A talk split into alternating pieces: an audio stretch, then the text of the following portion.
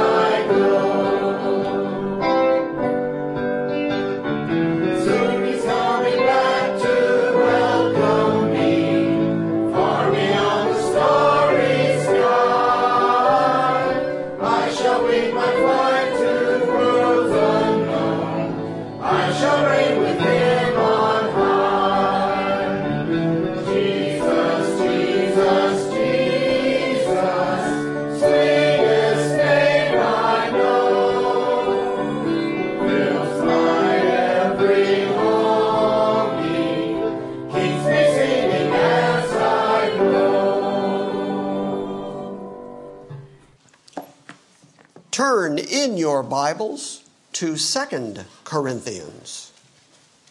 This morning we will introduce the book of Second Corinthians, which I have to say is one of my favorite books and has been for a long time. Primarily because, as much as I consider myself a Paulinist, as much as my theological outlook has been influenced by the writing and theology of Paul, Second Corinthians is perhaps the, well, not even perhaps, it is definitely the most personal of the letters that Paul writes. And you kind of get to pull back the curtain a little bit and see the man behind the theology. And I'm a great fan of his theology, I'm a great fan of his brilliant arguments, and I am a great fan of the fact that God sent him to the Gentiles to tell us about God. So he is our direct connection to the knowledge of God. But I really like Second Corinthians because it's so personal. Another characteristic of Second Corinthians is even though all Pauline letters have a tendency to just kind of leap from subject to subject without a whole lot of transition. He just makes a statement and then makes another statement and makes another one, and sometimes they vary wildly. You see that more in 2 Corinthians than just about anywhere. But the purpose of the letter seems to be that after Paul has intended to come back to them, which he is still intending to do. He's going to get back to Corinth a third time.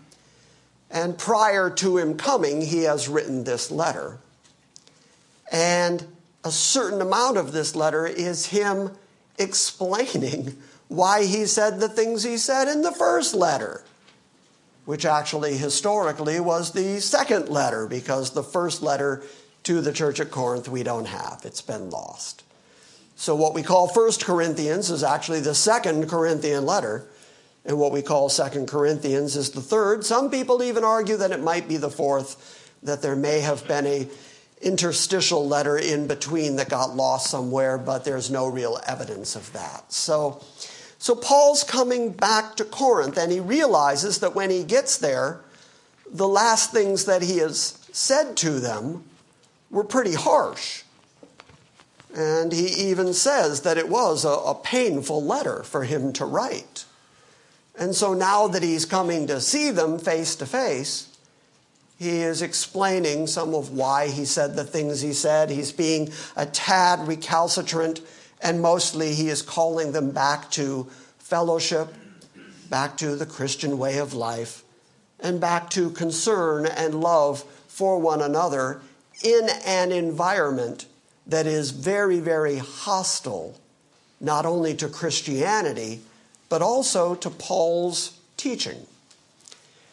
A few minutes ago, we heard uh, Galatians 5 that Micah read for us, and the problem in the church in Galatia was that the Judaizers were infiltrating the church. Let's define for a moment who the Judaizers are. The Judaizers were those Jewish believers who believed in Christ but also felt that you had to keep some amount of the law in order to be justified. And so they were trying to get the folks at Galatia to be circumcised and keep parts of the law. Well, that same Judaistic tendency seemed to follow Paul wherever he went. So once he had established a church in Corinth and once he has taught them the theology of salvation by grace through faith without the works of the law, then naturally there were going to be those Jews who came in behind him and said, Paul is not really an apostle. Paul doesn't really know what he's talking about. Now, there were a couple different Jewish groups that Paul had to deal with. There were some who came in and said, Paul's not an apostle, but I am false apostles, who then would be contrary to Pauline teaching based on their own self authority. There were also the Gnostics. He had to deal with the Gnostics. The, the Gnostic philosophy basically believes that anything that is flesh is inherently evil, and anything that is spirit can potentially be good. But there's no way that flesh can be good. And so, with Paul walking around talking about the resurrection and pointing to Christ and saying the resurrection of Christ is the proof of our own upcoming resurrection, well, the Gnostics thought, well, that's, that doesn't make any sense. Why would Christ, if he was truly good, why would he return to flesh? Because flesh is bad. And so they argued that the visions that the apostles had seen of Christ alive after the resurrection, that they weren't uh, flesh and blood resurrections. I think it's one of the reasons that Jesus told Thomas, See, it's really me. I'm not a spirit. Touch me, touch my sides, touch my wrists. Uh, a spirit doesn't have flesh and bone like you see on me. He was countering that Gnostic tendency that was philosophically so popular within the Grecian world, which had conquered the Middle East, and so Grecian philosophy had conquered the Middle East. So Paul is having to deal with Judaizers and he's having to deal with false apostles who are saying he's not an apostle. Paul's having to deal with Gnostics. All these folks have been coming into Corinth since the last time he was there. And they have been saying all manner of things about Paul's teaching. And so you'll see in 2 Corinthians that Paul spends a fair amount of time defending not only his apostleship, but defending the theology that he teaches. And he has to go back yet again and say, This is God's way of salvation. God elects people, God chooses people, God redeems, God justifies, that human beings can't do that by their flesh or by the law. In fact, he refers to the law as the ministry of death. Pretty harsh language. And especially in a church that is largely Jewish, as the church at Corinth was and with all these Judaizers who are really saying the law is the way to go, the ones who were promoting Peter, John, and James back in Jerusalem and saying they have the right teaching. But that Paul guy, he's an interloper. We don't know anything about his teaching, but the Jerusalem, Peter, John, and James, those apostles, they have the right teaching. All those that were countering Paul constantly had to be responded to. And so Paul yanks out some of his most surprising language in order to identify the law for what it really is. And so, yet again, we're going to have to discuss law and grace as we go through 2 Corinthians. I'm going to spend a certain amount of time just identifying a lot of terms because the terms that he uses early in the letter here are just absolutely vital for us to understand. In the, in the Koine Greek, as he was writing this letter, or as his amanuensis was writing this letter, it may have been Timothy, it may have been someone else, but, but as they were writing this letter in Koine Greek, they were using very specific words so that we would understand, or so that his original audience would understand, the great passion that he had for them, and the great love that he had for them, and the conscience that he had for them, even as they were rebelling against him. So he's preparing to come back. Now, Paul left Ephesus. He wrote 1 Corinthians from Ephesus. He left Ephesus in AD 56 and he was bound for Macedonia. You can read that in Acts 20. And he was going to make a preliminary stop in Troas, where he hoped to rendezvous with Titus. We're going to read about that in 2 Corinthians. And he was hoping to receive some news from Titus about the situation in Corinth. Because he couldn't find Titus, he anxiously pushed on into Macedonia apparently with a grave concern about Titus's safety. That's going to come up in chapter 7 of this book. There he did meet Titus, who brought good news about the general well being of the Corinthian church, but bad news about all these groups that were opposing Paul. And so that's all the inspiration for Paul writing again. So he penned Second Corinthians from Macedonia, First Corinthians from Ephesus, Second Corinthians from Macedonia. And then he made his third visit to Corinth, and he did winter with them there, probably AD 56 57. This is the time frame we're talking about. You can read about that in Acts 20. I think we did read it last week as we were finishing 1 Corinthians. As I said, no letter of Paul's is more personal and more intimate in nature than 2 Corinthians. He really bares his soul, and he professes to his abiding love for the Corinthians despite their apparent fickleness in affection toward him. What concerned Paul preeminently was this presence of false teachers who were claiming to be apostles who had entered the church, who were promoting their own ideas, and they were seeking to discredit both the person and the message of the apostle Paul. Now, as I said before, there is a very large Jewish presence in Corinth, and there's a very predominantly Jewish presence within the Corinthian church. And so some of the language that we're going to look at has that Jewish feel to it. That's why in 1 Corinthians there are so many references to, to the feast days and to the law, and, and why he has to refer to those Jewish customs so frequently. If he was writing simply to an all Gentile audience, then these many, many references to feasts and laws and customs of the Jews would make no sense because the Gentiles wouldn't have any of that background. So you'll see again, he's, he's going to make those references. Legalists were trying to return these Jews to the law, and or Palestinian Jews had sought to raise the Jerusalem leaders, like I said, John and James and Peter, they were trying to raise them up over Paul's teaching just any way that they could tamp down Paul's teaching. Because Paul's teaching, you have to realize, especially to the Jewish mindset, was genuinely, truly radical. We're raised on it, so we don't feel how radical it is.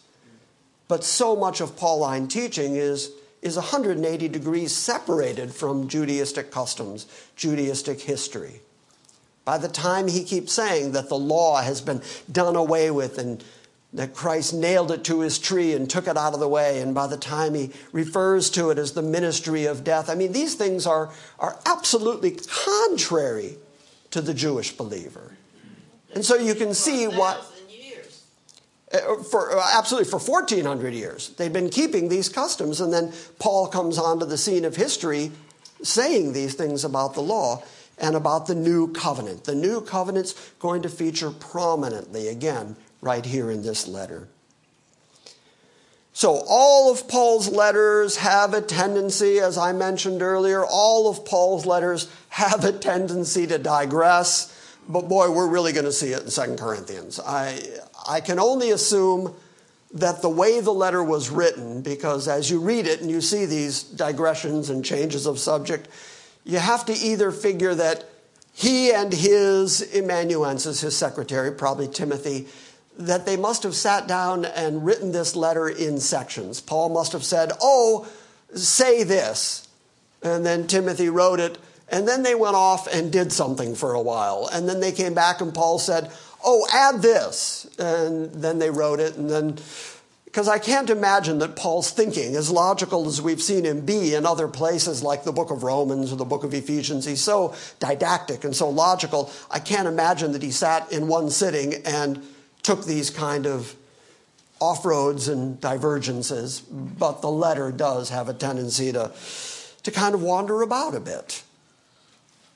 That has caused some people, by the way, some commentators say that the, the book of First Corinthians may actually include bits of what we consider the lost letter, that first letter, because these divergences are just so big. And so there have been some people who, in attempting to explain these divergences, have said, well, that's because somewhere in the early days of copying and rewriting this letter, that the first letter was not completely lost in those early days and somebody incorporated it into this second epistle. You'll find that theory out there being bandied around on the internet by people who are much more theologically adept and have more free time than me. So he's in Macedonia. He's about to travel to Corinth. This is going to be his third visit with them. And that's why he writes this letter. This letter also answers some of his misgivings about his earlier letter, which some people just thought was too harsh. And that takes us to chapter 1, verse 1. Now, we're not going to get very far because I'm going to take some time to define words and to really try to dig behind the theology that would allow Paul to say the things he says here. For instance, he starts the letter right away. It's a fairly common greeting, but he says, Paul, and then he immediately identifies himself as an apostle of Christ Jesus by the will of God. He uses that phrase in a few different letters because he wants people to understand that this apostleship that he has, this ministry that he has to the Gentiles, isn't something he chose. He was on the Damascus Road on his way to go kill Christians with a writ from the leaders in the Jerusalem temple allowing him to arrest Christians, those that are in the way, and bring them back to Jerusalem to stand trial and be killed. The same way that Stephen is killed in the book of Acts. And so that's his intention. That's his plan. His plan is to squash this Christian thing because he's a thoroughgoing Jew. As he said, studied at the feet of Gamaliel, a Hebrew of the Hebrews, before the law, blameless. And so he's out killing Christians. When a light from heaven knocks him down and says, Saul, Saul, why do you persecute me? I like to point out that Saul was not persecuting Jesus directly, he was persecuting Jesus' people. But Jesus took it so personally that he was offended by it and said, Why do you persecute me? And Paul, in his brilliance at that moment, his response was, Who are you? He didn't know. Who am I dealing with? When he realizes it's Jesus, when he's told that it's Jesus, and that now what he is going to do is go into the very city that he was headed to to go kill Christians, he has to go to the home of Ananias, who is a Christian, and Ananias has to pray for him. And Ananias actually sees in a vision that Saul is coming to him and he argues with God about it and says, Don't you know who this is? This is Saul, the Christian killer. Why would you bring him to my house? He can go to someone else's. Bob up the road. I don't like Bob. No one likes Bob. Bob, a good Jewish name. I don't, I don't know. It's a good Greek name. Why would you send him to me? And God says to him, He's a chosen vessel. I have chosen him for two reasons. God lists two reasons. Number one, I've chosen him so that he can preach my word to kings, to Gentiles, and to the children of Israel. And I will show him what great things he has to suffer for my name's sake. So not only is he told right up front, he's a chosen vessel, I'm going to use him to preach to the Gentiles, but it's going to suffer in the doing. The suffering is just part of the package, and Paul's about to talk about that. So, the reason that Paul is the apostle to the Gentiles is not because he chose it. Now, all of the false apostles, all the ones who are coming into Corinth and saying, Listen to me, don't listen to Paul. I know what I'm talking about, he doesn't. Unless they are one of the original 12, they are not apostles. And that is true to this very day because there were standards to be an apostle. You had to have not only been with Jesus during his three and a half year ministry, but you had to have seen the risen Lord. And if that was not the case, you couldn't be an apostle. And that still stands today, which means that nobody today that's calling themselves an apostle actually can be.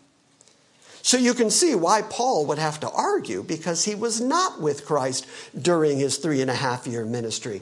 And he was persecuting the church and killing Christians. And now he's out telling people, trust me, I really am an apostle. And his evidence is, I've seen the risen Lord. And the risen Lord chose me. And God chose me and put me into service. I'm not doing this because I want to. Do you think Paul really signed up for the gig that includes massive suffering?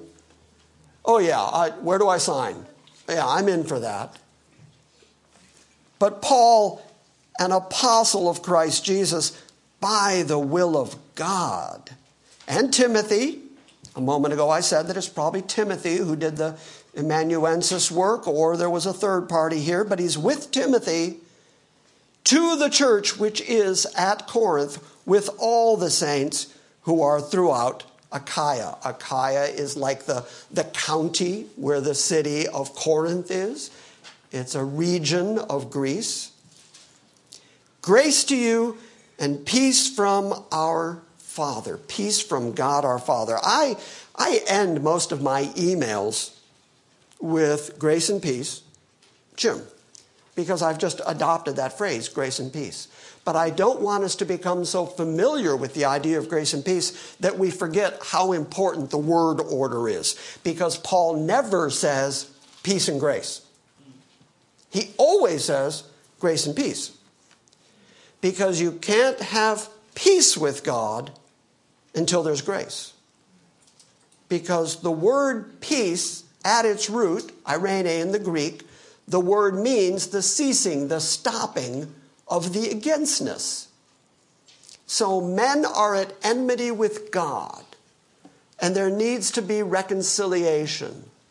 There needs to be a restoration of the relationship. Men are sinning against God, men hate God, Men want nothing to do with God, and in that state, there's no way that they can make it okay between them and God. God has to do it. In order for there to be peace, God has to stop the againstness. God has to bring about the reconciliation. I've used this example enough times before, but when two men are boxing, when two guys are gloved up in boxing, the fight stops. Peace breaks out when one or the other of them puts down his gloves. Okay, I'm not fighting anymore. You win. But up until then, there's massive againstness as these two guys punch the daylights out of each other. Well, that's, that's the point of this word that you and God were in constant conflict with each other.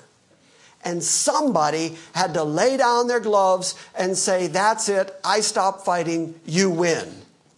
And human beings never do that because they can't do that. Because they're sinners by nature, they're rebellious by nature, so human beings cannot bring themselves to make peace with God. That means God has to be the one to make peace.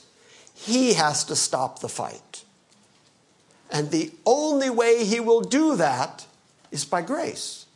It can't be because he saw something in April that was just so darn good that he looked at her and said, Well, okay, since you're like that, I'll, I'll stop fighting with you. All that againstness, all that dislike, all that sin, all that hatred of everything that is godly, I'll forgive all that because, well, you did something so good that I'll, I'll accept you on that basis. And the whole time I was using April as an example, she was smiling and nodding. Because it's just true of human beings. There's just nothing within us that is so good that God would say, I choose you on the basis of your personal goodness. So he has to choose us by grace. He has to choose us because he's kind to us, because he's gracious, because he's long suffering toward us. So there has to be grace from God before there can be peace with God. Until you can have a peaceful relationship with the Almighty, Holy Maker of everything, He must be gracious to you. It's axiomatic. It's provable just by looking at it that he is not that gracious to everybody. Because there are plenty of people who are still fighting with God. There are plenty of people who still hate God. There are plenty of people who are still rebelling, shaking their fist at God. But you're not. Uh, I used April as an example a moment ago, so I'll use her again. April, why aren't you like that anymore? Why aren't you rebelling? Why aren't you out there in the streets with everybody else? Why aren't you rioting in the streets, just going crazy all the time and saying, I will not have this God rule over me. I will not live by his standards. I do not love his son. Nothing about God attracts me. Why aren't you like that anymore? Is it because you decided? No. It's because something happened to you. God was good to you. God was gracious to you. And yet I know we can walk outside right now and within two minutes we can find somebody who does not have her love of God. Amen. Could walk right outside right now and there's somebody who's still rebelling. Why? Why are they still rebelling and she's not? Because God's grace is individual and personal, and God is gracious to those people he chooses. But he's not good and gracious to everybody that way. I know that's a big theological statement I've just made, but all you got to do is look at a saved Christian and look at a rebellious worldling, and you can see the difference. What's the difference? It's never that the Christian was that good. It's always got to be that God was that good to that Christian, and he wasn't to that rebellious person it proves itself. So Paul uses the phrase grace and peace. Grace to you and peace. And where do those things come from? Not through the law, not through Moses, not through the old covenant. The grace and the peace come from God our Father and the Lord Jesus Christ.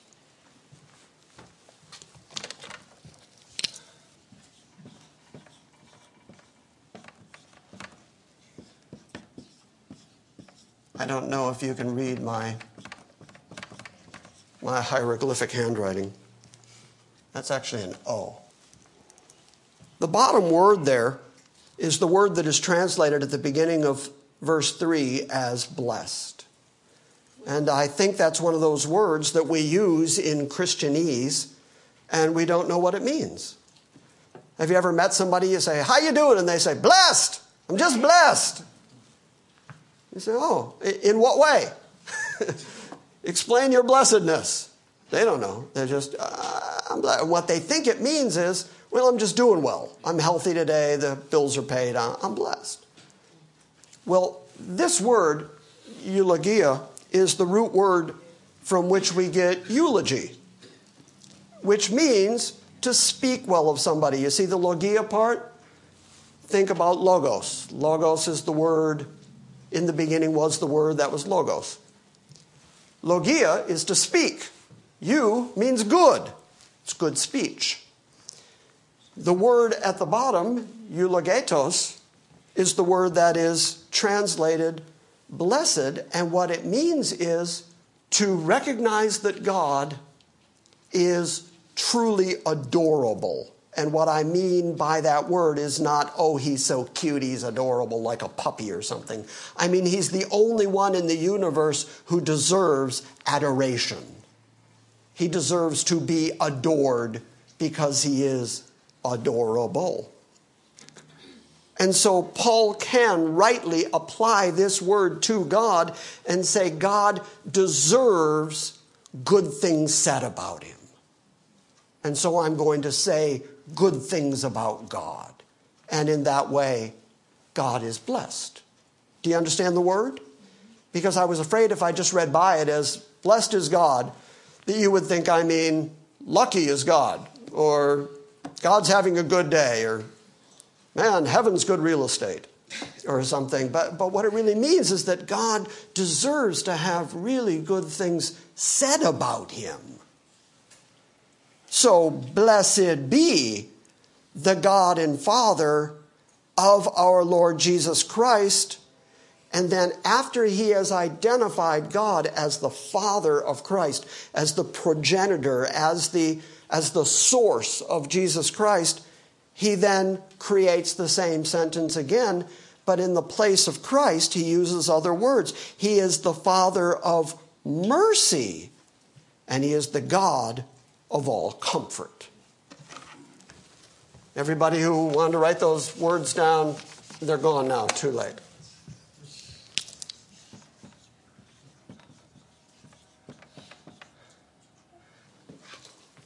We're going to look at a couple different forms of this word because it's an important word. Blessed be the God and Father of our Lord Jesus Christ, who is the Father of mercy.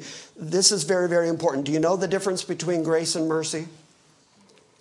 The, the standard theological difference is to say grace is something that God gives you, He is gracious to you in that He is giving you something you don't deserve. He's giving you kindness. He's giving you love. He's giving you the heart of flesh instead of the heart of stone. He's doing all that for you graciously. Mercy, on the other hand, is God not giving you what you deserve. Because what you deserve is hell forever. What you deserve is judgment. But He mercifully is not giving that to you. Out of grace, He is giving you what you can't possibly deserve. He's giving you His Son. He's giving you forgiveness of sin. He's giving you the promise of everlasting life. He's giving you the hope that passes all understanding. That's grace. But then he says he is the Father of all mercies and the God of all comfort. That's this word up here, this parakaleo. Now, if you if it looks familiar,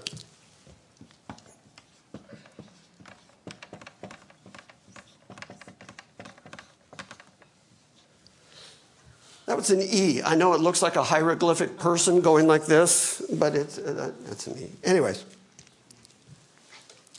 in the book of John, when Jesus is talking about the Holy Spirit to come, the specific name that he gives the Holy Spirit is the Comforter. That's this word, Parakletos. Now, let's break that word down for just a moment because what it means is the, the para part means to be alongside. And it has moved into our English language in a lot of different ways. You're a paralegal, right? No, I'm just a secretary. Well, then we'll talk to somebody else. Okay. Um, for some reason, I thought you worked as a paralegal, but you work as a secretary. George, you're in the back somewhere. Yeah. What's a paralegal? It's a very close assistant to an attorney. It's one who comes alongside an attorney. Right. If you have two lines that never intersect, they are parallel, two lines next to each other. So this para idea has moved into the English language. The, the word comforter, parakletos, means the one who comes alongside. I, in my experience as a pastor and as a human being on planet Earth, I've had to deal with people who are in tragedy. I've had to deal with the 3 a.m. phone calls. And I have learned the hard way that when somebody's in deep distress, when they're really in tragedy, when they're really beyond themselves in, trouble and pain, that at that moment, there are no words. There are no good words that I can say that can help them. But I can help them tremendously by just being there, just being alongside.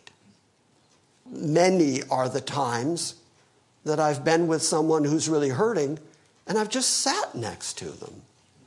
And just by sitting next to them, putting my shoulder to their shoulder, letting them know that there's somebody else there, that is a tremendous comfort to them. That is exactly the idea of the Parakletos, the Holy Spirit, the one who comes alongside. And that is why it is translated as comforter, because he's with you. And so, comforter, parakletos, this parakaleo means, kaleo means call, to be called alongside. And that is the word that Paul is using to translate as God of all comfort. But what it really means is the Holy Spirit who is given to you as a gift from God, not given to everybody. Jesus said that. The Spirit whom the world cannot receive.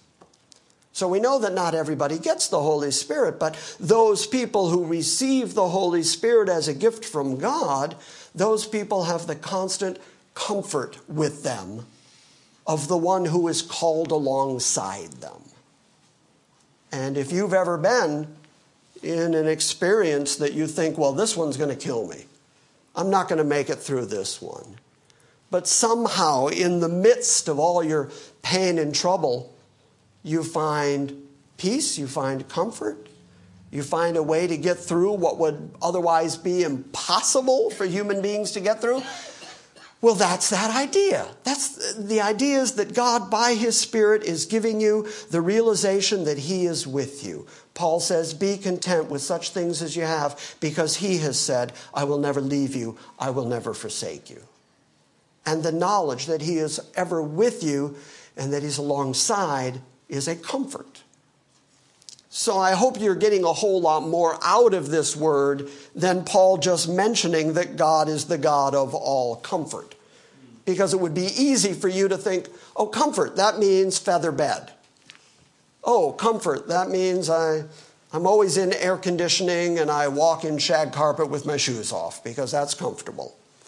That's not the word he's using. He's saying the Holy Spirit comes alongside, and now he's going to tell you why you need the Spirit of God alongside you. It's because, as I already mentioned, God began the relationship with Paul by saying, I'm going to show him the things he has to suffer. And there is suffering in the Christian life. And knowing that there's suffering in the Christian life, God has also provided for you the comfort that will get you through the trials of this life.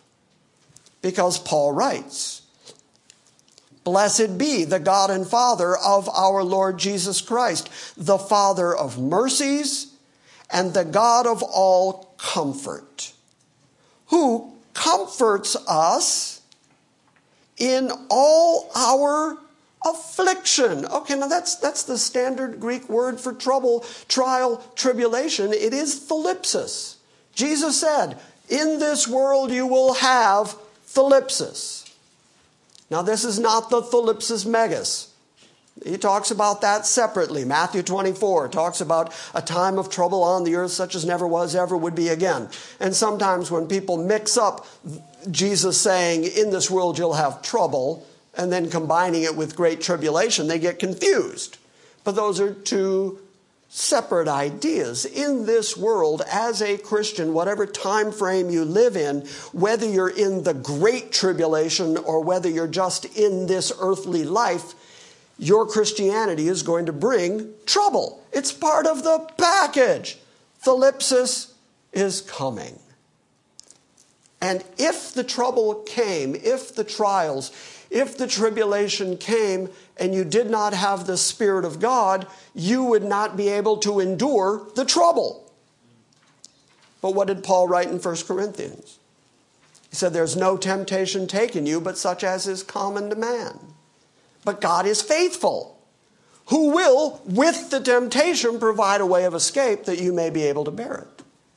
God is faithful, who will not tempt you above what you are able, is what he said, but will, with the temptation, provide a way of escape so that you may be able to bear it. So, God, trying to get this idea across, and I hope I'm getting there. God's sovereign. We all agree with that, right? Yes. Okay, God's in charge. God's a king on his throne doing whatever he wants. David tells us that right away in the Psalms. People say, Where is your God? Our God is in the heavens. He does whatever he pleases. God is in absolute charge of his universe. God's sovereign. So then why is there so much trouble? I was reading the other day out of the book of Judges. And I was reading about Gideon because I'm sort of fascinated with Gideon. Because Gideon was just so reluctant. And God kept saying, No, you're going to deliver Israel. You're going to be one of my judges. And then he said, Okay. And he amassed an army. And God went, Okay, now I'm going to narrow that army down to just 300. You know, and Gideon was like, No, you're not helping. You know, I'm, I'm trying to do what you said to do, and you're making it harder. God wanted to make sure that, that Gideon understood that he was the one who was accomplishing all this. Well, there's a point at which Gideon is complaining about the fact that that the Israelites have been so overwhelmed by their enemies at that point that their enemies are even living on Israelite land in the caves, in the den, and whenever they produce crops or produce food, their enemies would come down and steal all the food and everything. And so Israel's starving and Israel's having a, a just a, a terrible run of it. And the question that Gideon asks is where be all his miracles? Isn't that a good question? Yeah. Because he knows. Because an angel of the Lord actually shows up and answers him. I'm the God that took you out of Egypt. I'm the God that took you through the Red Sea. I'm the God that's in charge. So he knows all of that from history. He knows that all happened once upon a time to the Israelites. But in his day and age, where are the miracles? I thought we were your chosen people. We're getting beat up. We're going hungry. We're, you're nodding because it's a question we ask, isn't it? It's absolutely a question we have today. But wait, we're the church. But wait, you love us. But wait, you sent your son for us. Where be all your miracles? If I could just see one good solid miracle. And then, of course, Jesus was the one who said, when the Pharisees were insisting that he show a miracle, he said, A wicked, adulterous generation requires a sign to believe, and no sign will be given to it except the sign of Jonah. As Jonah was three days, three nights in the belly of the great fish, the Son of Man is going to be three days, three nights in the heart of the earth. Okay, that's the only miracle you get, that's the only sign you get, that's the only proof positive you get, is the resurrection of Jesus from the dead. He even said that. But I think in my silly little mind, I think that if I could just see a good solid miracle, that that would increase my faith, that that would increase my confidence. It doesn't even have to be big.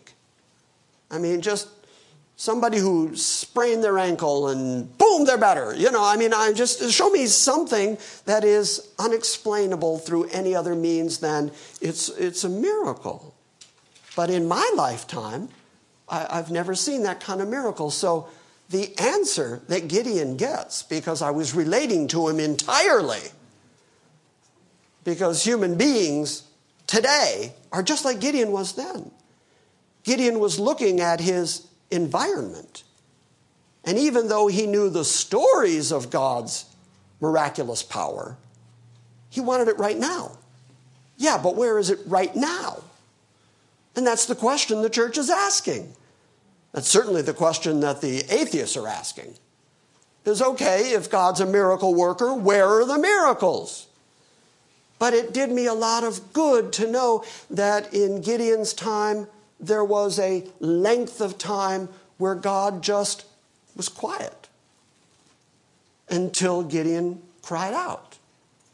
We know that between the end of the Old Testament until the beginning of the New Testament, there's a 400 year gap there where God is silent. He doesn't even send prophets, He's not talking to anybody. And then John the Baptist appears.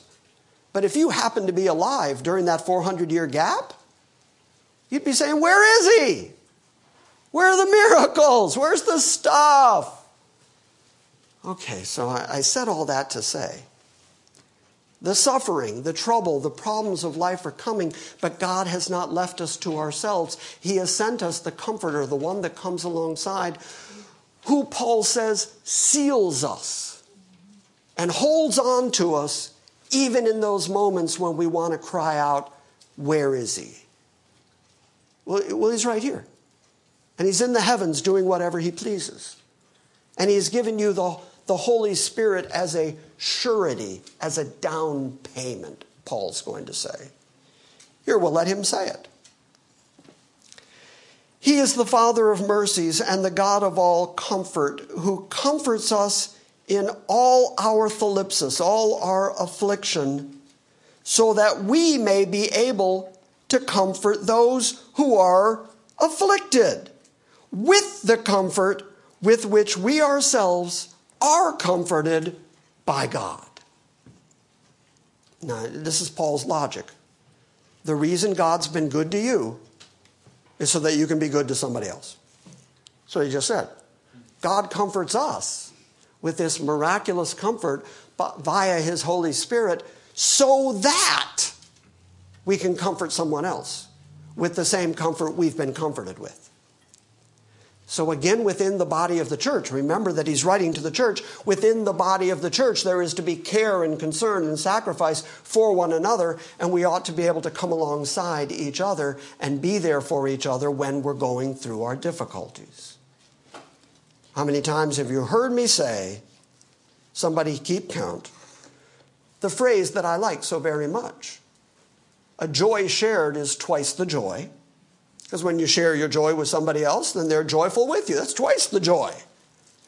But a burden shared is half the burden.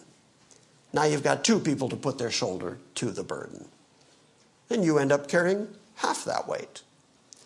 So Paul is saying that the reason that God sends the Holy Spirit to comfort us is so that we can comfort other people with the same comfort that we've been comforted with who comforts us in all our affliction, so that we may be able to comfort those who are in any affliction with the comfort with which we ourselves are comforted by God.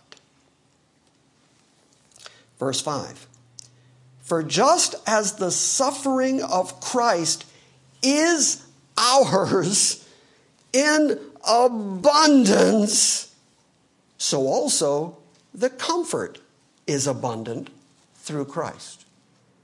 Notice that Paul does not shy away from saying the affliction, the suffering that goes with Christianity is abundant. And he knows what he's talking about. Five times beaten with 39 lashes, day and a night in the deep, left outside the gates of Lystra for dead. He, know, he knows. In prisons often, in fastings, hungry often. He knows what it is to be afflicted for Christ, especially when you compare it to the very good and comfortable life he had while he was a Jew persecuting the church. He was rich and powerful enough to be out there representing the temple while he's out there hunting down and arresting Christians. He's very well to do.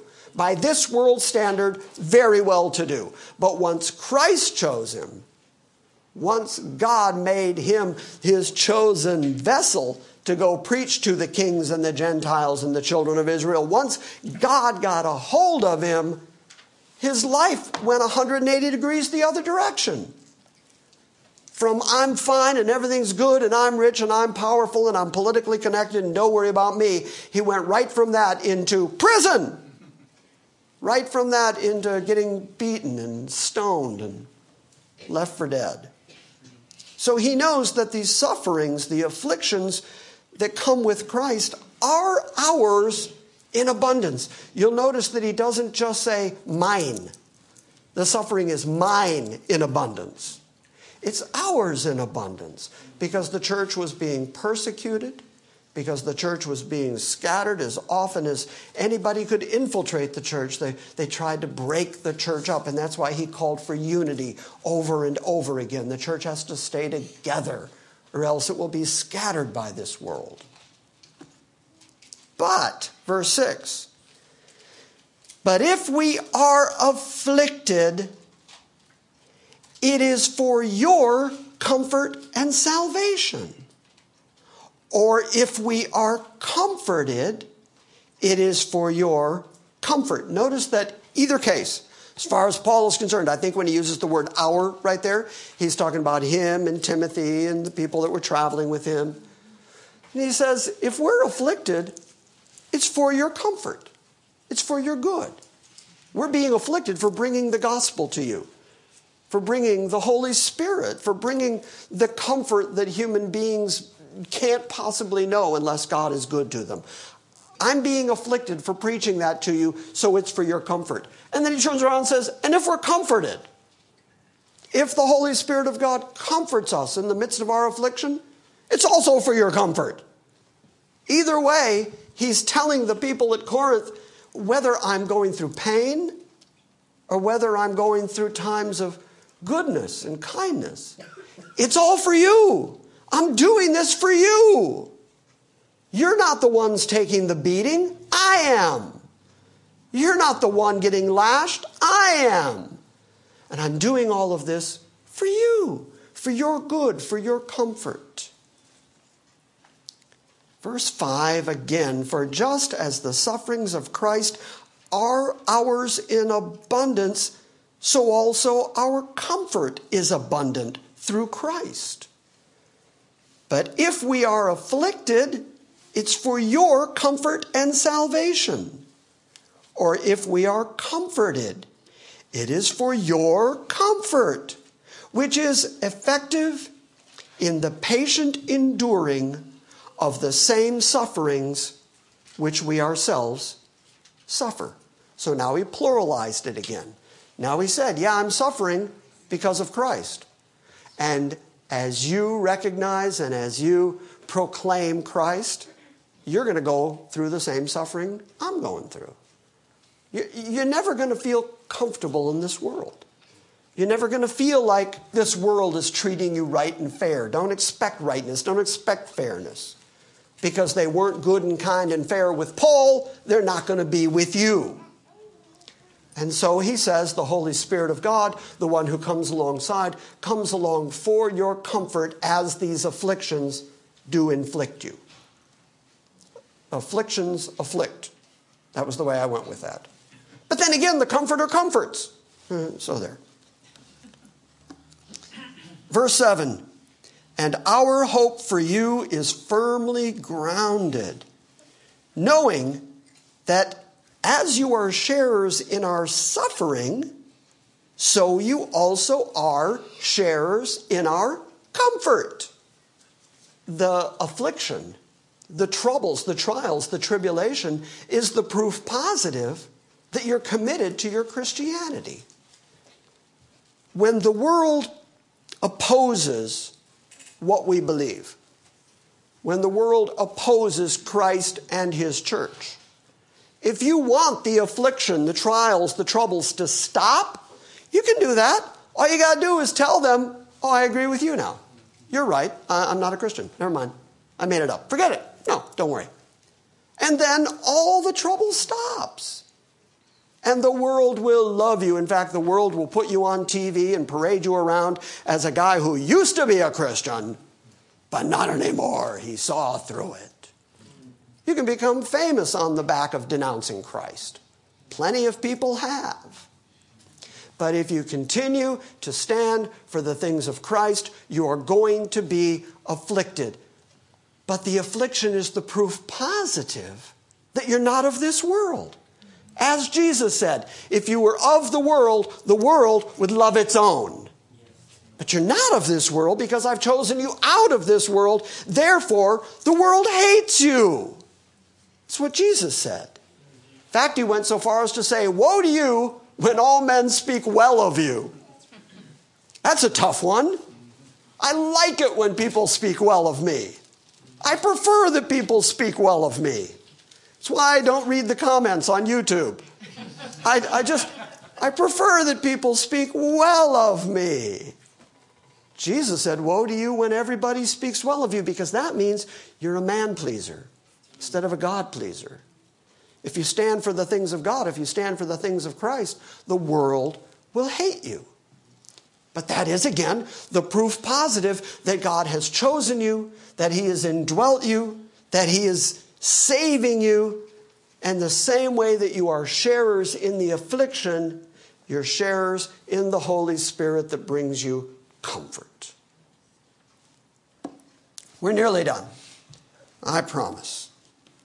Really, the reason the morning seems a little long is that we spent a bunch of time singing to Marilyn. So, really, it's, it's her fault. And uh, verse 8 For we do not want you to be unaware. The King James says ignorant. I don't, I don't want you to be unaware of this fact, brethren, that our affliction, which came to us in Asia, that we were burdened excessively beyond our own personal strength, so that we despaired even of life. Remembering again that Paul was attacked over and over again, whether we're talking about Ephesus and the silversmiths riot, or whether we're talking about the stoning in Lystra and left outside for dead. I mean, he reached the point where he despaired over his own life, whether he'd even live through it. But look what he says. Verse 9. Indeed, we had the sentence of death within ourselves. I don't know how many people have been here all that long, but Jeff and I used to talk a lot about hina clauses in the Greek language. The next word is hina in the Greek. And what a hina clause means is this happened because this happened. So this, then this, but the second this is the result of the first this. Got it? Okay, well, he's going to create a hina clause here. Indeed, we had the sentence of death within ourselves in order that we should not trust in ourselves, but trust in God who raises the dead. Okay, this is really deep and heavy. Okay, this is really thick. Okay, I get all the stuff about, okay, Christianity, trouble, tribulation, problems, okay, and then there's comfort by the Holy Spirit and everything else, but then Paul sees purpose in it. As I've so often said, if there was no purpose to the suffering, then purposeless suffering would be ours that, that accomplishes nothing. But Paul is saying that God, in his divine, very, very sovereign plan, is taking us through the trials, is taking us through the problems for the cause that we would not trust ourselves, but we would trust God. So he's taking us through things that only he can take us through that only He can comfort us in the midst of, that only He can empower us in the midst of it. He's taking us through these troubles and trials so that we'll reach an end of ourselves. So that we will not think, I'll get through this, me, mighty me, I'm a man, here I go, I spelled M. I mean, I'm a, I can do it. I'm glad one person enjoyed that. Nike, self-made man. You know, I can, I can just, just do it. I can just take care of all this. God is going to drive that out of us because that's pride. That's ego. That's self sufficiency.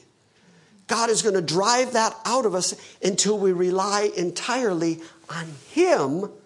And the way that He accomplishes that is through trouble and trials and tribulum and problems. I wish there was another way. I wish that he could just stamp us on the forehead, boom, you're good to go. That's not the way it works. Instead, he loves us so much, he is so determined to change our mind and hearts. He is so determined to draw us to himself that he will make us come to an end of ourself so that we trust him entirely. And that's the purpose for the suffering. Paul also said that he went through the amount of suffering he went through so that he wouldn't get raised up in his flesh because of the wonderful revelation that had been given him. He did not march around talking about the, the first university of Paul. He did not start a Pauline ministry with a satellite uplink. He did not he did not go around saying, Send all your money to me and then God will bless you because I'm the important one. It, instead, he recognized that the revelation that God gave him was a revelation by grace, a revelation that God gave him because God chose him, because God elected him, and there was nothing good within himself that would cause God to do that. And because God chose him, to go and reveal these things to the Gentiles because that revelation was so great and so many people were being saved through the ministry of Paul, he recognized that God had to keep him down and had to keep him suffering so that he wouldn't get raised up in pride because of the greatness of the revelation that was his. You get all that? Three times he says, I went to God because I had a thorn in the flesh. He calls it a messenger of Satan sent to buffet me. You know what buffet means? We're back to boxing. A messenger of Satan sent to punch me in the face, beat me up, buffet me. He says, Three times I went to God and said, Remove this thing. Paul, the great healer, Paul, the one who healed all those people on Malta, after he has this healing ability, apparently, where people thought and, and, even tried to worship him as a great healer. Nevertheless, he couldn't heal himself. He has this, this messenger from Satan sent to, to pound him, to beat him, to punch him, that he's just so sick and tired of that he ends up going to God three different times and saying, Remove this thing from me. You remember God's answer? My grace is sufficient for you. I know. No, it's, it's like, no, no, no, removing the thorn would be sufficient for me. But God's answer is, yeah, I gave you the thorn. Yeah, I, I'm letting you go through these troubles and these trials on purpose. But my grace is sufficient to comfort you, to take you through it, to take care of you. And the end result is going to be that you will not trust in yourself. You'll trust entirely and thoroughly on God. That's why we struggle. That's why we go through trials. Is there anybody in this room, Danielle, this one's for you and your sisters. Is there anybody in this room who would say so far in their life they haven't suffered at all? Because I expect that the youngsters would say, well, yeah, I'm young. You know, nothing, nothing much has happened to me. Things are good. And the answer is live a little longer. Stay alive a little bit longer. Because suffering's part of the package. Trials, struggles, it's just part of it. Indeed, we had the very sentence of death within ourselves, in order, hina, that we should not trust in ourselves, but we should trust in God who raises the dead, who delivered us from so great a peril of death, and will deliver us, he on whom we have set our hope, and he will yet deliver us. You also joining in helping us through your prayers, that thanks may be given by many persons on our behalf for the favor bestowed upon us through the prayers of many. We'll pick up there next week. That's where we're going to start. So, this morning was all about suffering and comfort. You shouldn't consider it a strange thing. It's certainly what James says, that we shouldn't consider it a strange thing an odd, a foreign thing when we go through all kinds of trials because it's just part of the package. And I guarantee you, this is a rock solid guarantee, that you'll be about five minutes into heaven before you go, you know that suffering thing? That was worth it.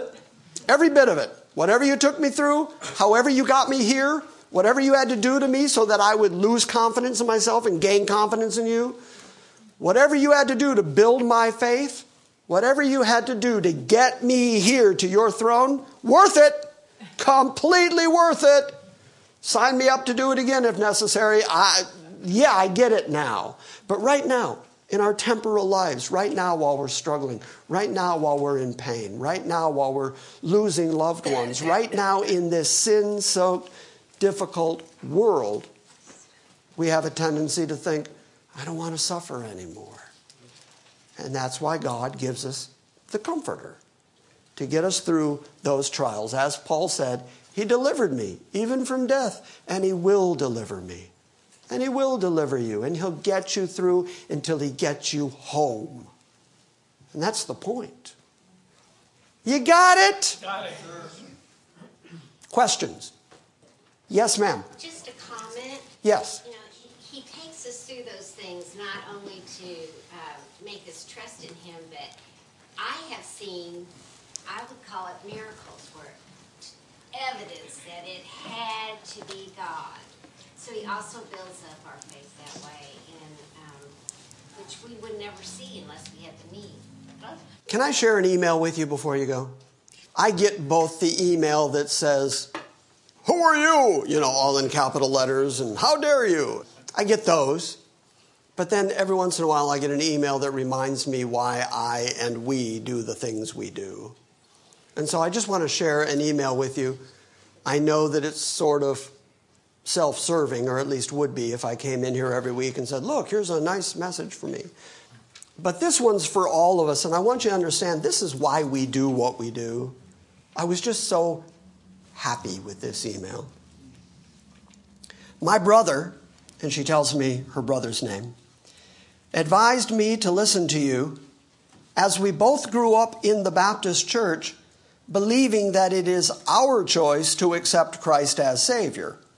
And God was sitting up in heaven wringing his hands in hopes that we would. Capital Wow, was I wrong? You have convinced me from the Bible regarding God's sovereign election, and my entire world has drastically changed.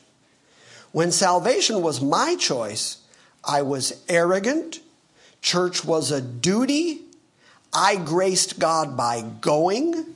Bible reading was a chore that I did because it was the right thing to do. Don't we all relate to that?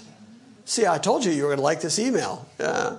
Because that's how we all were when we thought it was up to us. At some point, we just get arrogant. At some point, we just go, I'm going to church because God's proud of me. Yeah. When God became sovereign in my life, now I fear him. I truly cannot get enough of God. Just that one concept makes me want to learn everything I can about a God who would actually choose a worm like me. No one in my circle of friends or family believes in the election of God. So I am lectured anytime I talk to them. They use arguments like a truly powerful God would allow people a choice. Or, well, then we're just robots. Or, hey, John 3:16. And then they say, and God is not willing that any should perish, but it doesn't bother me. I just hold on to God's election as my precious treasure in my changed and adoring God heart. Thank you. Thank GCA. I listen to all of you daily and I pray for you often. That's why we do this. That's why we just keep saying God is sovereign, God's in charge, because he's out there changing lives. Now, why did I bring that up? Because on the back of Joni's comment, I had that email on my computer, and, and when you said, there are some things that happen where you, you can't deny that it's, it's God. It has to be God. Well, that has to be God. That's not me. I'm not that likable. That, that's not us. Because we, everybody except Jennifer, everybody here, we're not that likable. Especially Leon. We're, we're just, we're not that. And yet, this girl was changed by the sovereignty of God to the point where she desires God more than anything. That has to be God. That can't be anything else. So, so I agree with you. Even as we are saying, where be all his miracles? We can point at some things and say, but that's God. He's active, He's alive, He's well, He's doing the things that please Him. And, uh, and He's still doing it, thank God. All right, say goodbye to the internet congregation. Goodbye.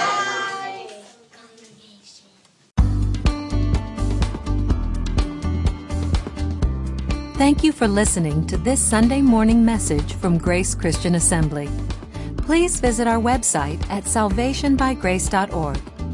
And join us next time when we gather around the Word and study God's sovereign grace.